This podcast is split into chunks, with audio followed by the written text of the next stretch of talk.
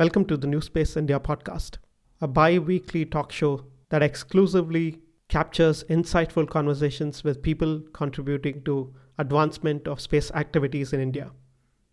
The New Space India podcast is pleased to announce our association with Dassault Systems, a global leader in providing business and people with collaborative virtual environments to imagine sustainable innovations. Dassault Systems Solutions support startups small and medium sized enterprises, and original equipment manufacturers in developing disruptive solutions for space launches and satellite propulsion. Recently, a supply chain digitization study with Dassault Systems was conducted to provide a foundational understanding of the supplier landscape in the Indian space ecosystem. Please use the link in the description to download the public white paper of the results of this study which will also give you a perspective on how ready Indian suppliers are to enter the global space market. Hi, Parth. Welcome to this episode of the New Space India podcast. Thank you, NP. It's a pleasure to be on your podcast. So, Skylo is a company that has been following uh, for about 18 months or so. It's a very impressive work that you've been uh, doing. So, before we get to Skylo, what is your background, where you come from, what got you into space, and what got you, you know, to start Skylo? Sure, NP. Uh, you know, I'm uh, originally from Calcutta. I have always found it exciting to work on aerospace, and that led me to Purdue, where I did my undergrad. And uh, subsequently, I went to MIT for grad school. Had an opportunity to work on Department of Defense uh, projects while I was at MIT. I was funded by the Air Force uh, research labs and uh, subsequently also had the chance to serve on the US delegation to ICAO, which is the UN global body on aviation and connectivity. After uh, about a year, I decided to pursue my MBA at Stanford. And uh, uh while I was at uh, the business school there, couldn't really uh, stay away from the engineering side of campus. So routinely ventured out and connected with uh, folks like Professor Andrew Kalman, who was one of the original pioneers actually of the CubeSat uh, platform. Um, you may have done some work with Pumpkin through SatSearch in the past, but uh, really added, had an opportunity to connect with some of the pioneers in the telecom, data, and satellite uh, industries, which gave birth to a research project at Stanford, which then catapulted into Skylo. So that's uh, just a little bit about uh, my background. Right, and of course, you know, you talk about you know all these telecommunication satellites and so on. So they are for some people, of course, uh, in the CubeSat small sat world is very new because people talk about technology, not about applications. And yep. you know, you're focusing a lot on the applications part of using space and providing services uh, on here on the ground. So, what is the vision of Skylo, and you know, what are you trying to do? I think you're absolutely right. You know that uh, technology here is is not the focus. I often tell people that satellites are no different than mobile towers, and sometimes I'm perceived as being you know cynical in nature, but the reality is that networks are networks, whether they are terrestrial or space based, and when we started uh, Skylo, our vision was a world where connectivity for machines, sensors, and devices is as ubiquitous as the sky. Because if you think about it, all vehicles, all the next gen vehicles, vessels, and infrastructure are being sensorized, and computing is becoming lower and lower cost. You know, the average cost of a sensor is now come down to less than 30, 35 cents, which is a phenomenal opportunity for machine data to be generated, but the gap is in how it's transported. And so Skylo is a global fabric of connectivity for machine data that can be transformative for entire industries around the world. And where we shine is connecting machines and sensors absolutely anywhere on the planet, even if there is no cellular coverage we just so happen to have built the entire network over satellite and i can get into a little bit about the the history and the backstory as well on how we started. It was very unintuitive our journey. But having said that what we realized at stanford when we started uh, the research project which eventually became skylo was that all the existing networks were designed and built around connecting people fundamentally right? They were solving the problem of broadband connectivity for you and me.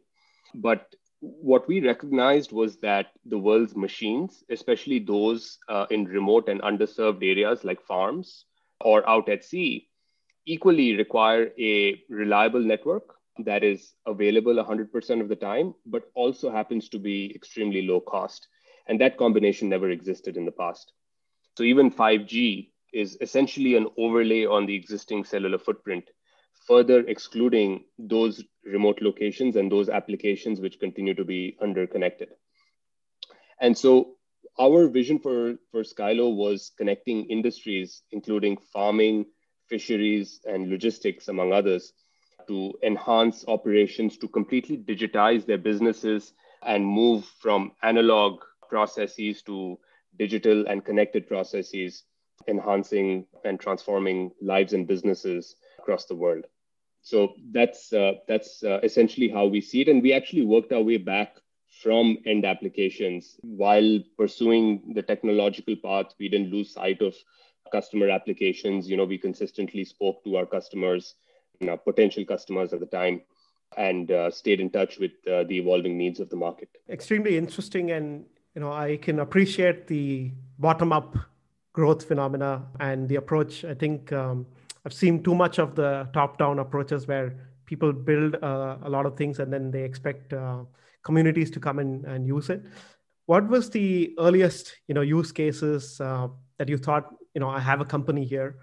and this is kind of scalable and you know if you can talk a little bit about the initial set of adoption bottlenecks from your own early stage you know evangelization of your service to the community or the industry sure so we you know started out with a set of hypotheses on which markets would be the early adopters for connectivity and you know i reached out i must have cold called more than 300 different folks across different industry sectors and spoken to them live.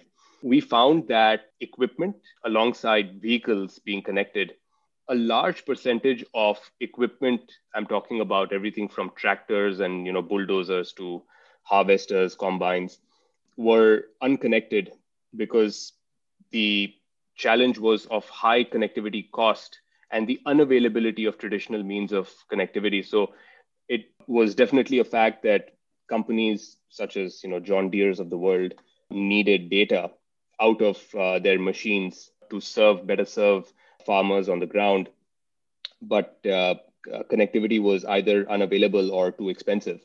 And so it was just a consistent theme that we saw play out across different customers we spoke to in that particular industry and then we started you know branching out and one of the challenges in iot is actually you can end up doing you can end up spreading yourself quite thin. There are so many applications every day that you hear about. And, you know, California, for instance, where I studied, there, there were wildfires, uh, still are. And, uh, you know, one of the applications is how do you provide sensors to help uh, detect the early onset of fires. And there are just so many applications that uh, we decided early on that we're going to focus on three critical use cases where there is evidenced demand and where we can build a very consistent end to end customer experience, which I'll talk about shortly. And so we honed in on remote equipment connectivity, fisheries, as well as logistics. And by logistics, I mean connectivity for trucks, railway carriages, you know, long distance uh, cargo, and so on.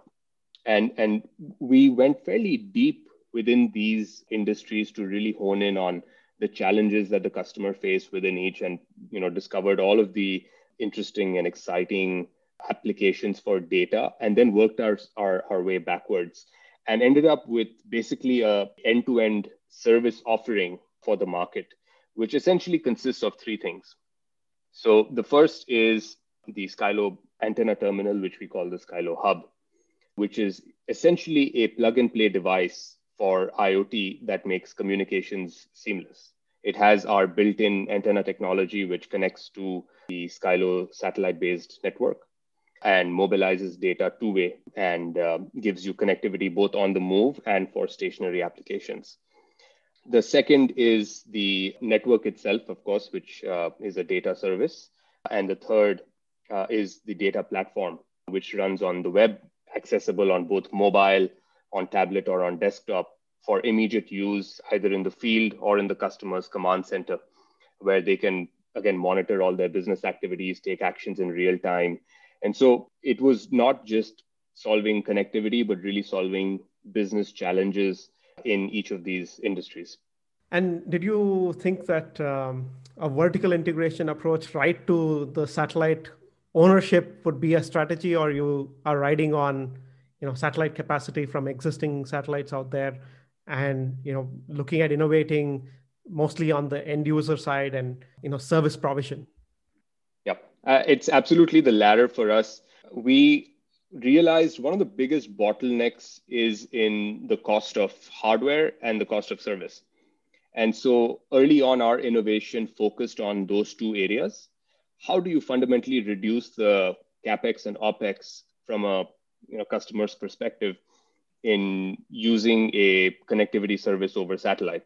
Because as soon as you know you hear satellite, you think, okay, great, this is going to be a super expensive, exotic solution that I have. To, that's the barrier that we had to fundamentally break. And the secret sauce there actually doesn't reside on the satellite uh, portion. Because as I previously said, I don't mean this in a disrespectful way to satellite operators. I think you know, I'm an aerospace engineer myself, but architectures for for space uh, systems, space-based systems, will continue to evolve, and satellites are fundamentally, you know, doing the job of very efficiently mirroring signal that is received from the ground to an Earth station right? That is the fundamental job of a communication satellite. And the efficiency will continue to improve over time. But the challenge is how do you make the equipment for the user, for the customer, as low cost as possible, as easy to use as possible? And then, if we agree that these were previously completely unconnected users, we're giving them connectivity for the first time. For many of these customers, we're the very first line of data that they have received in that location whether it's a you know primary healthcare center or an ambulance in a remote district in Bihar, which is being connected for the first time, or whether it's a fishing vessel off the coast of Karnataka, we're the first line of connectivity into them. So how do you provide that end-to-end solution where they start benefiting from day zero from the solution and it becomes a part of their uh, day-to-day life? And that's exactly what we focused on. Right, and you talked about you know your experiences in the U.S. talking to end users in the U.S. and you brought a couple of use cases in India now. I believe that you also have uh, an India office and a lot of the engineering also happening in in Bangalore. That's correct, right? That's right. When we started the company, we had a realization early on that the biggest beneficiary for new methods of IoT connectivity it's going to be emerging markets. So uh, for us, India was kind of the default choice. It was the country of choice for our launch and operations because the awareness of data and data driven applications is super high. If you talk to any kind of Indian and you see the transformations that have taken place in the country through data, practically every business owner, in fact, I will say every farmer, every fisherman, is aware of what data can do for their businesses. We also found that India and emerging markets in general are undertaking new infrastructure investments at a faster pace than ever before. And that's exactly the right timing for deploying IoT at scale is when you are investing in new infrastructure, you're you're building out. It's it was very exciting for us as well because we get to come in and help define for an unconnected industry what this end-to-end solution will look like working with the customers right? And so india was for us the market of choice uh, for launch. Very early on we were quite firm in uh, that decision. Our investors were also extremely excited about the prospect of uh, launching and scaling the business as a as a india first entity. And uh, regarding you know price points and operating costs we we applied the Frank Sinatra test. You know, if you can make it in India, you can you can make it anywhere. So uh, all of that. Incidentally, uh, NPI also had an opportunity to uh, meet with uh, Prime Minister Modi. He also visited Silicon Valley, and he's always been somebody who has encouraged high tech. And so we found it very conducive timing to launch the business from India and staying true to our commitment to uh, launching the business from India as an India uh, entity, really. We set up our office in Bangalore. We have more than 60 people now in India.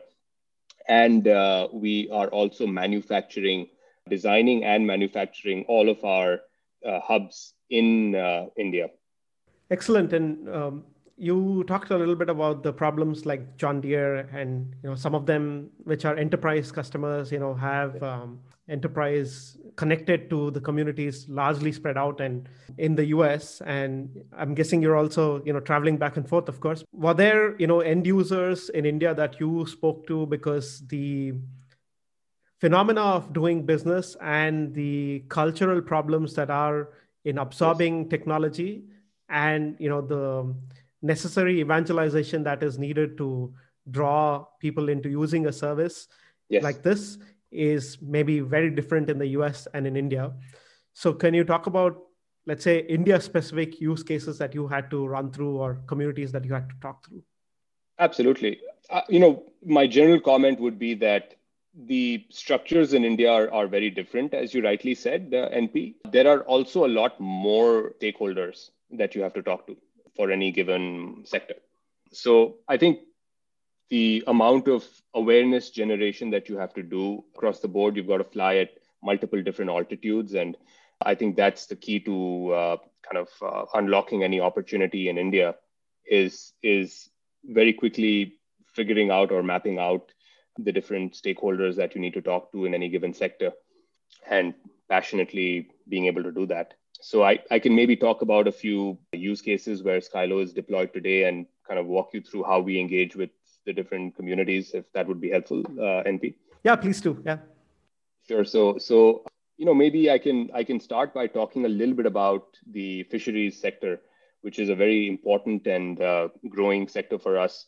And uh, I'll just share a little bit of context here. It's not immediately intuitive how IoT and fisheries are is linked.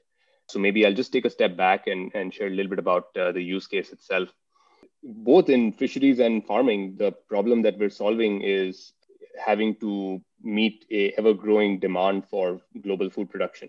The prime minister has also set a very ambitious goal of doubling our fisheries production uh, under the blue revolution and the maritime industry i find is undergoing a very rapid change both before covid and then of course covid has caused fundamental changes in the way we think about fisheries and routes to market so right now there is a phenomenal opportunity and need for a technology and data aided approach to marine uh, production in making the food supply chain more resilient and helping the fishermen become much more self-reliant in terms of the use of uh, uh, data. With that context you know we looked at how we can fundamentally do three things in the fisheries sector. First was how do we save lives? Because the, we're talking about a sector where most boats are less than 24 meters in size. These fishermen don't have any kind of connectivity deep into the sea and are routinely, unfortunately, lost at sea and are hindered very often by erratic weather events, you know, growing with climate change. Second is how do we boost fisherman productivity? And that is around, of course, how do we improve their livelihood? How do we improve the sector's GDP overall and the efficiency with which they operate?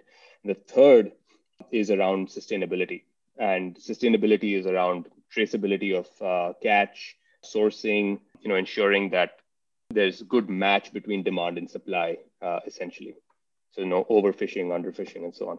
And so we had to engage with both the fisheries department centrally with the Ministry of Fisheries you know understand historically what the challenges have been and uh, also engage directly with the end users uh, on the ground. So both the fleet owners as well as the fishermen. And I, actually found that the fishermen and the fleet owners very tech savvy. May not use jargon like iot doesn't really matter. But in fact they were the ones coming to us and telling us that hey if you're providing connectivity at sea why don't you also help me measure my bilge or my fuel level? Why don't you also help me measure the temperature of my fish?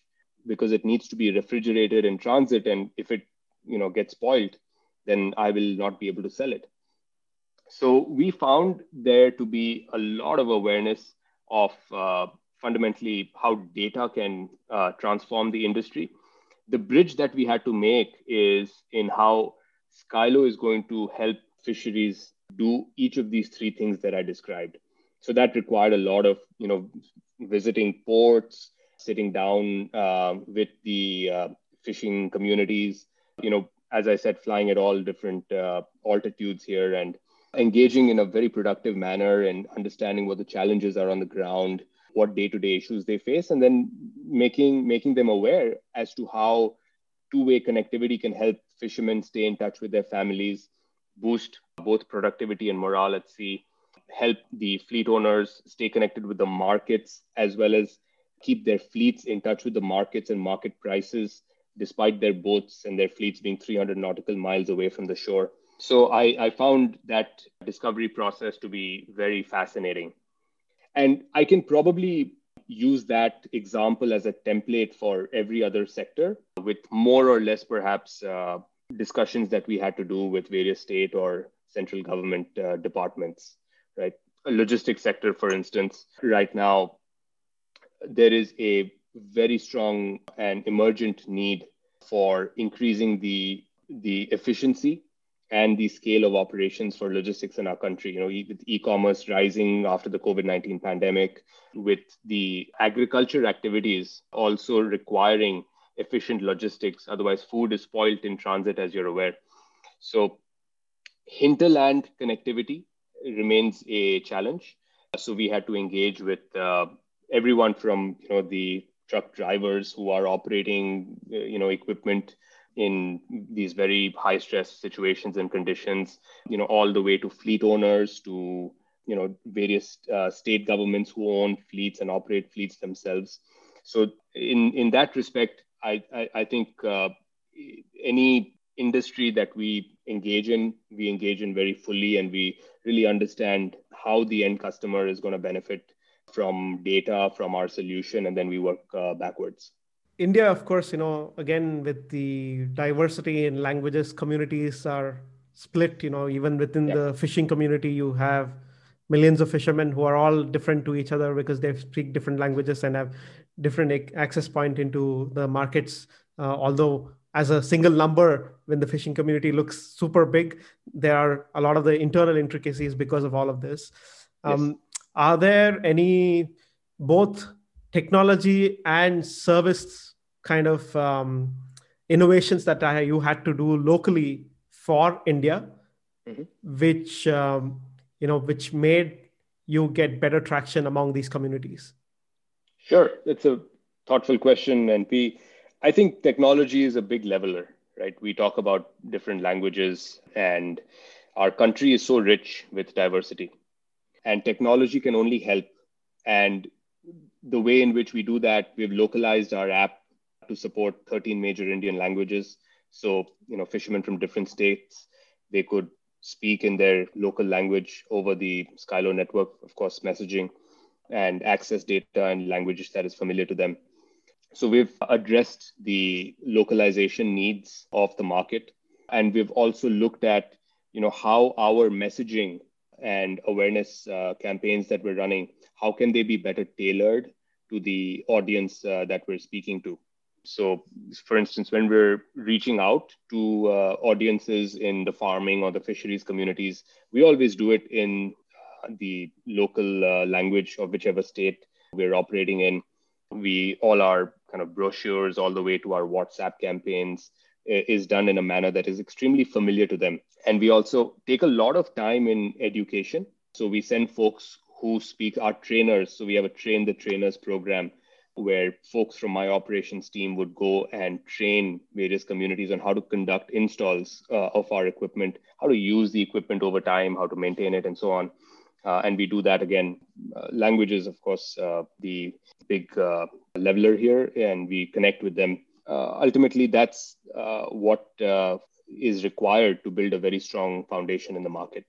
Right, and you talked about um, some of the communities, right, where you're directly working with the community. Yep. There are many use cases, of course, in space-based IoT and you know this connectivity that institutional players yes. would have to intervene for communities to then get access. Yes. A lot of the things in farming may be relate, relating to this because farmers by themselves you know small and marginal farmers themselves may not be able to afford any service uh, of this resort you know this kind uh, to to to you know get that benefit. And they'll have to depend on institutional players and you know subsidies from uh, government and other institutional players to, to use it right? So what are your experiences with such you know engagement with such communities how do you evangelize institutional players and the government to make sure that this gets you know, passed on to those communities one big uh, learning or realization in the iot market is that the end user is not necessarily the end customer. And so, as I mentioned, that there are many different stakeholders involved. Here too, if you're not successful in addressing the needs of the end user, you will not be successful in the you know making the business case successful for the customer. Because fundamentally, if the farmer in this case, let's say, is not seeing the benefit in the solution and he or she stops using the service or the product, you know, that's a failure for the business case. And so engaging with all the, the stakeholders is, is an extremely important sort of aspect uh, of our business development and marketing efforts. And we what we find is that institutions are looking at applying the most state of the art data AI based ML based applications to benefit the end user communities. And that is, I think, where we can play a very significant role. So I'll tell you a very simple example, right? If you think about the total addressable base in India for farmers who can afford to buy a tractor outright, uh, the number is surprisingly small. Right? I, I myself come from originally a, a farming family. So so I can relate to that, and we have farms ourselves in Kutch. And you know, it's we historically my ancestors could never afford to buy farm equipment and apply it on the field. But now, as both distributors as well as OEMs transition with technology to shared use models, you know, what Uber and Ola have done within cities, companies are finding that they have been successful in limited pilots for deploying connected tractors on farms where farmers can perhaps rent shared time on a tractor for a few hundred rupees per, per acre hour and uh, benefit from mechanization and pr- productivity gains on their farms for the first time. And that's exactly where connectivity can play a massive uh, role because you know less than 70% of uh, India's, uh, I say more than 70% of India's farms uh, are underconnected or underserved just simply because of the geographic location in which they are at. And so we engage with the companies that are selling tractors, distributing tractors, or renting them, along with the OEMs uh, to make such uh, business cases possible for end users uh, who are the farmers. With respect to the solutions that you are architecting and you know rolling out in india going back to a little bit on the involving institutional players to prove out this so that communities come through the approach that you would want to take is a region or a season or you know a kind of a concept or a a case study based on a particular region and you prove it out to certain you know institutional stakeholders that it works in this region and you it works for this community and then you know you then prove it to them that there's value to here to invest in this and then scale it up of because you know ultimately what I, why i'm trying to ask this is mm-hmm. because there are two different structures and decision making if you let's say involve the government in that sense as an uh-huh. institutional uh-huh. player there's the federal system and there's the state system and the states operate independently and they have yep. their own mandate and the federal government has its own mandate and you know sometimes you don't know who's responsible for what and sometimes you know the states have bigger mandates and bigger controlling powers and decision making powers in certain regions or certain industries or sectors than the federal government right so so the scaling up you know is a challenge in that sense because if you let's say evangelize one state and a region in a state maybe that state government decides that you know this is good for our state and this is good for our you know community that is living here in our borders and they accept to do it right? So that's where i'm trying to understand how do you evangelize people as institutional players at the federal state level? So this scales up to the entire country and not just to certain states or certain regions within the country. Got it. And Pete, it really depends on what sector you're talking about because some some topics are federal subjects some topics are state subjects. And if you're talking about a state subject we and if the indeed the buyer or the subsidizer is the state government then of course uh, we would have you know uh, we would uh, spread awareness at the state government level. We would ensure that all the stakeholders are aware of the benefits of our solution. I think I might have also uh, mentioned that we have a partnership with uh, BSNL now, and that really helps in our the uh, velocity with which we can spread awareness and engage with both the state and the federal government uh, across organizations and departments because obviously we're a small team but uh, with uh, the support of uh, BSNL and our other partners, we are able to effectively talk to the respective uh, stakeholders, both at you know every state level, in some in some instances of some use cases, you know, down to the gram panchayat level, you know, all the way up to the central ministry, where you know I myself uh, engage directly. And you talked about you know some of the hubs being uh, developed and manufactured in India and so on. So which are some of the other areas where you think that local companies, even maybe potentially a satellite operator to come up from the private sector, could work with you in the coming years or so on? So, which would you? Which are some of these areas that um, people can focus on innovating that might complement yep. what you are trying to do, and would give them some pointers? As I said, the timing is just right for the IoT and the data sectors in India we are building a platform. Fundamentally, if you think about it, we are uh, building a connectivity platform that is extremely simple and cost effective for these various uh, markets. But we're not limiting ourselves to these two or three market applications uh, only. And in fact, we invite India's entrepreneurs and India's industry to innovate on our platform by leveraging the APIs that we have built to use our data platform and build innovative end to end solutions for markets that we may not have even considered. The only way for us to be successful at scale is for making others successful in adopting uh, and building out new solutions you know that solves uh, challenges that we could have never even thought of so we we are working with several such entrepreneurs several such companies who are using our API and building kind of new applications uh, on top of that, on top of our connectivity layer. And the second piece is in how we can unlock the world of sensors.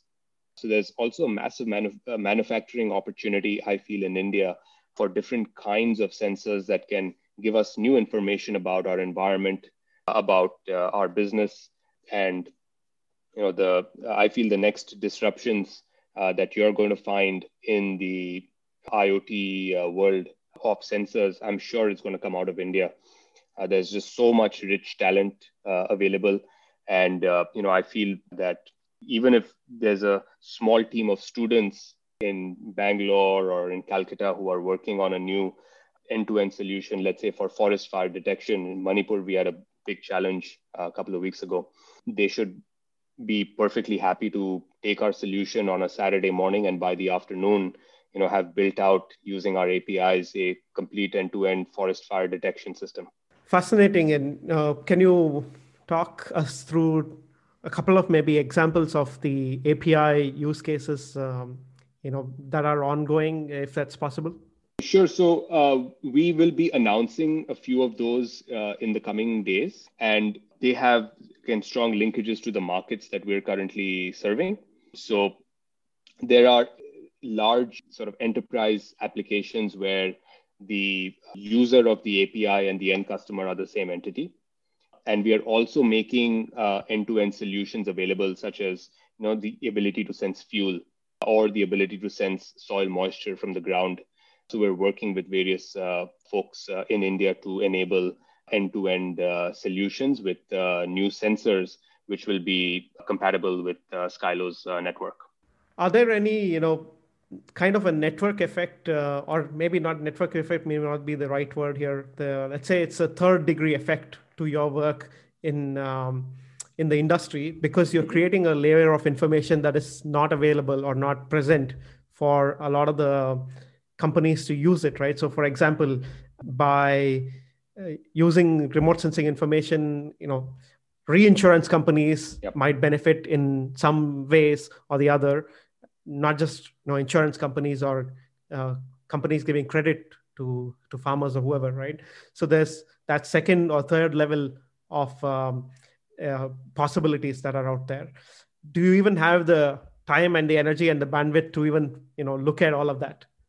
I think you're talking about how metadata and others can be applied, yeah, for uh, sensor fusion and for uh, different applications. I think that's quite high up in Maslow's hierarchy of needs at the moment. Uh, and we we're currently solving for the bottom of the pyramid, which is uh, how do we fundamentally connect these industries for the first time, and uh, how do we start mobilizing data in high volume across uh, agriculture, across fisheries, logistics and once we do that, I'm, I'm sure our customers, with uh, their support, we will unlock opportunities for them through data. Uh, you know, we've got one of the best teams in the world. Uh, we've got talent from across the world and in India, which is focused on this uh, and working together with the industry. I'm very excited uh, to see what kind of data-driven applications come out of this, and you know, very eager to also collaborate with uh, different kinds of sources of data which help the end customer. We've seen a few companies, you know, like Numerate or Satsure or many others. You see some of these end user applications that are very well tailored to Indian audience or Indian communities. Yes. They scale really very well into other countries. You know, they've done scaling into Southeast Asia, you know, Latin America, you know, Africa, and so on. So I'm sure that you know you see this effect with your you know technology and service as well. Absolutely. I think the the fundamental challenges faced by farmers or fishermen in india is no different than what's faced in other countries in south and southeast asia. There's going to remain a need for safety at sea. There's going to remain a need for connectivity or for communications at sea and so on and our job is to make that as efficient and as reliable as possible. So we find that our solution can be used globally with uh, you know no change in our SKU or our hardware or any kind of uh, special configuration. So it's it's ready to be adopted and to be used on a global basis. And also, more or less, it's also about the pricing models and everything yes, else in the innovation absolutely. there as well, right? Because when a company that is primarily you know based in yeah. the US or innovated for the US the ability of that company to you know service a country like India becomes extremely hard to yep. know the local culture you know know what people can afford and what people cannot. And normally you know it's not built in that way. Exactly. Exactly. Uh, in fact all our installation manuals are language agnostic. They don't have any words in them only pictures. So we've really thought about simplicity and focused on challenges that are unique to India. But I find that the end result is something that can scale globally. And, and one of the bottlenecks that has always been in India for the last you know 10, 20, 30 years is um, ability for people to you know get access to the private markets or get access to these communities um, because you know there's been a lot of the problems with the security situation when it comes to space and satellites and so on. And uh, people you know government including even for services like dth has always wanted to have a government interface to all of this before a service can be provided in india. So do you see the need for any immediate changes um, for your services to be successful in india that you would say the government should prioritize in terms of uh, policy making. There is a Spacecom policy draft that has come out. Uh, I don't know how much of that has implications to you know making the environment for you to conduct business more easily. But you know, what is your opinions around this? I think that uh, the policy or the regulatory landscape in India has evolved quite a lot in the past decade or even in the past two to three years. For our business specifically, we're a partner to BSNL, which is a public sector undertaking. We're supported by the Department of Telecom for rolling out our services in India. And so, you know, we're, we've actually received a lot of good support, very constructive support from the government in enabling this from India first. Any technology NP has, you know, a need to be marketed quickly. Any new technology, you know, there's especially startup. So the ability for government and government processes to be matched to the velocity with which a startup needs to operate, you know, I'm starting to see that happen, and I'm very optimistic about uh, India. I remain optimistic about the opportunities in India. And also, I think the government has realized the massive potential that the sector holds.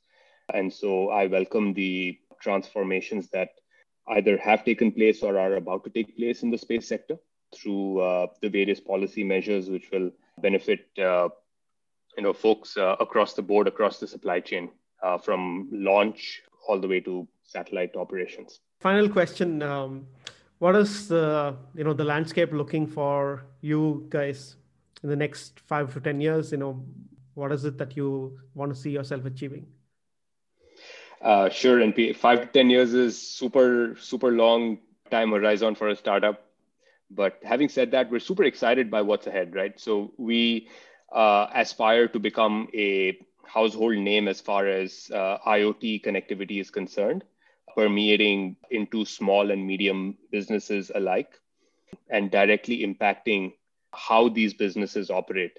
So if you think about wide area coverage or connectivity, you know, inside the home, you use Wi-Fi and Bluetooth uh, within a city for your personal connectivity for connecting even your business applications.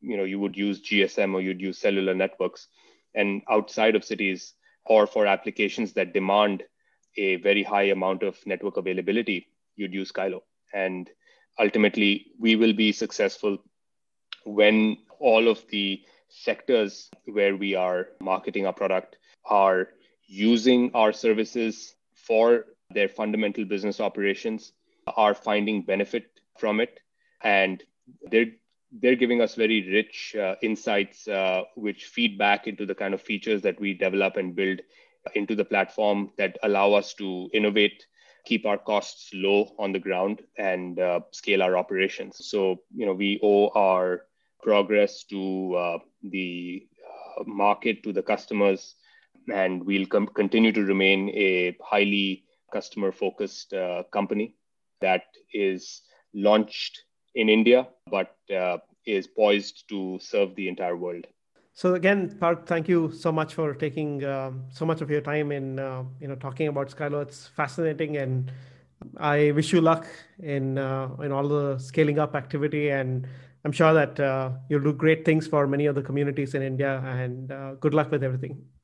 Thank you, NP. Uh, and it was also very fascinating to learn about your journey early on, which uh, didn't get covered as part of this podcast, but perhaps we'll do a reverse podcast someday.